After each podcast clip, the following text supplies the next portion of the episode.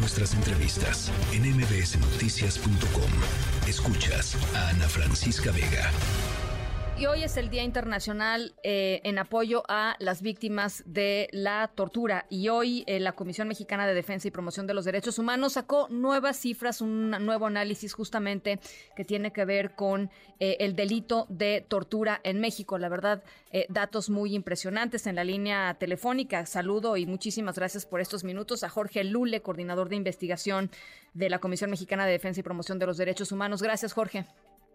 No, muchísimas gracias a ti por, por invitarnos a esta entrevista y por, por promocionar y, dar a conocer los datos que hoy en la mañana publicábamos. A ver, pues eh, eh, cuéntanos, yo, yo, yo te escucho. Pues nada, ¿no? justo hoy en la mañana eh, decidimos publicar una serie de información debido a que justo hoy se conmemora el Día en Apoyo a las Víctimas de Tortura. y no solo eso, ¿no? hace seis años se entra en en este mismo año, en el marco de esta misma conmemoración, eh, se promulga la Ley General para prevenir, investigar y sancionar la tortura y otros tratos o penas crueles, inhumanos o degradantes en México, ¿no? Ley que hasta su fecha sigue en, incumplimiento, ¿no? Ley en la que no nos ha alcanzado para combatir esta, este crimen que, debido a su generalidad y sistematicidad con la que se comete eh, puede comprender un, un crimen internacional, ¿no? Justo hoy este, publicábamos la cifra de que hay cerca de 17.918 personas que han sido víctimas de tortura eh, entre 2018 y 2022, al menos así lo, lo, reportan las fiscalías tanto estatales como la federal. Y, algo que parece muy relevante en esto es cómo eh, eh, de acuerdo con, con, cifras del Observatorio contra la Tortura, en 2022 el 1% de estas investigaciones por tortura eh, fueron judicializadas, pero solo el punto uno eh, llegó a un tema de sentencia, ¿no? Y eso nos indica el amplio margen de impunidad que existe sobre este crimen. Otra de las cosas que ustedes eh, eh, publicaron tiene que ver con la cantidad de personas que están hoy en prisión, que dicen además, eh, que dicen haber confesado, digamos, el crimen mm, bajo tortura. Sí, sí, justo la encuesta nacional de personas privadas de la libertad, la EMPOL que fue publicada en el 2021, nos dice que una de cada cinco personas obtienen su confesión mediante tortura, ¿no? Y esto debido, este, esto la misma ley nos diría que que toda prueba que, que, es obtenida a través de la tortura debería de ser estimada o, desechada, cosa que no está sucediendo, que, incluso se está utilizando cada vez más eh, el, tema de la fabricación de culpables, eh, el, obtener mediante tortura confesiones este, autoinculpatorias o bien que acepten el procedimiento abreviado eh, que permite a las autoridades terminar un procedimiento penal antes donde una persona a través de, justo de torturarle, de, denigrarla, de humillarla, de golpearla, incluso de, violentarla sexualmente, obtienen confesiones en las que aceptan la culpabilidad de los hechos, de hechos que no cometieron, con, intenciones eh, de, detener justo este sufrimiento, de detener estos actos violentos en contra de su, persona, eh, lo que hace que, que, se estén fabricando culpables y se estén poniendo personas eh, que se prive a las personas de su libertad eh, aún eh, en inocencia, ¿no? Lo cual es evidentemente muy preocupante para la procuración de justicia en el país, porque no solamente los delitos quedan en impunidad, sino que además se, cometen una se cometen una cantidad de injusticias tremendas.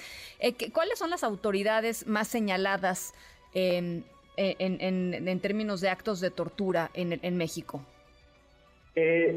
Eso, el desagregado de las autoridades, aún no tenemos algo muy específico.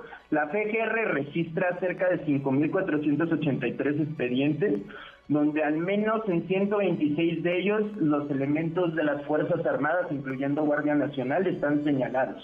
¿no? Eh, el resto pueden venir desde policías locales o, u otras instancias eh, eh, de carácter estatal. Eh, en términos de hombres, mujeres, eh, ¿hay alguna diferencia sustantiva? En términos de...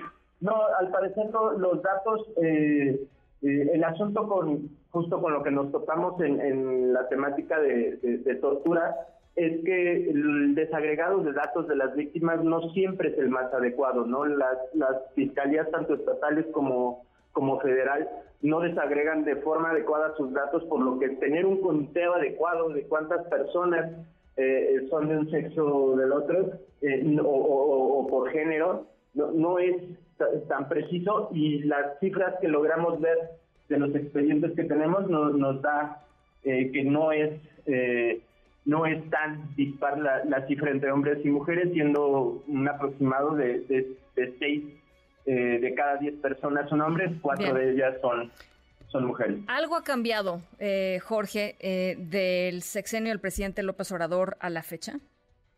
el asunto aquí creo que, que, que, es importante recalcar dos cosas, ¿no?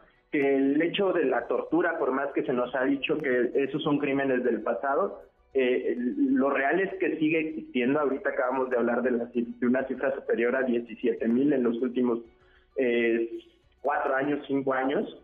Eh, y, estos crímenes, justo estos, estos actos de tortura, eh, como lo decía, se cometen con, ciertos caracteres de sistematicidad y, generalidad, es decir, hay patrones de actuación, formas similares en las que se sigue cometiendo la tortura. Es decir, e, es un ejercicio de una política que ha permitido torturar a las personas con la intención de comprobar resultados eh, siempre y cuando se les esté vinculando al crimen organizado, a la aportación de armas de fuego, a, la posesión de, sustancias ilícitas.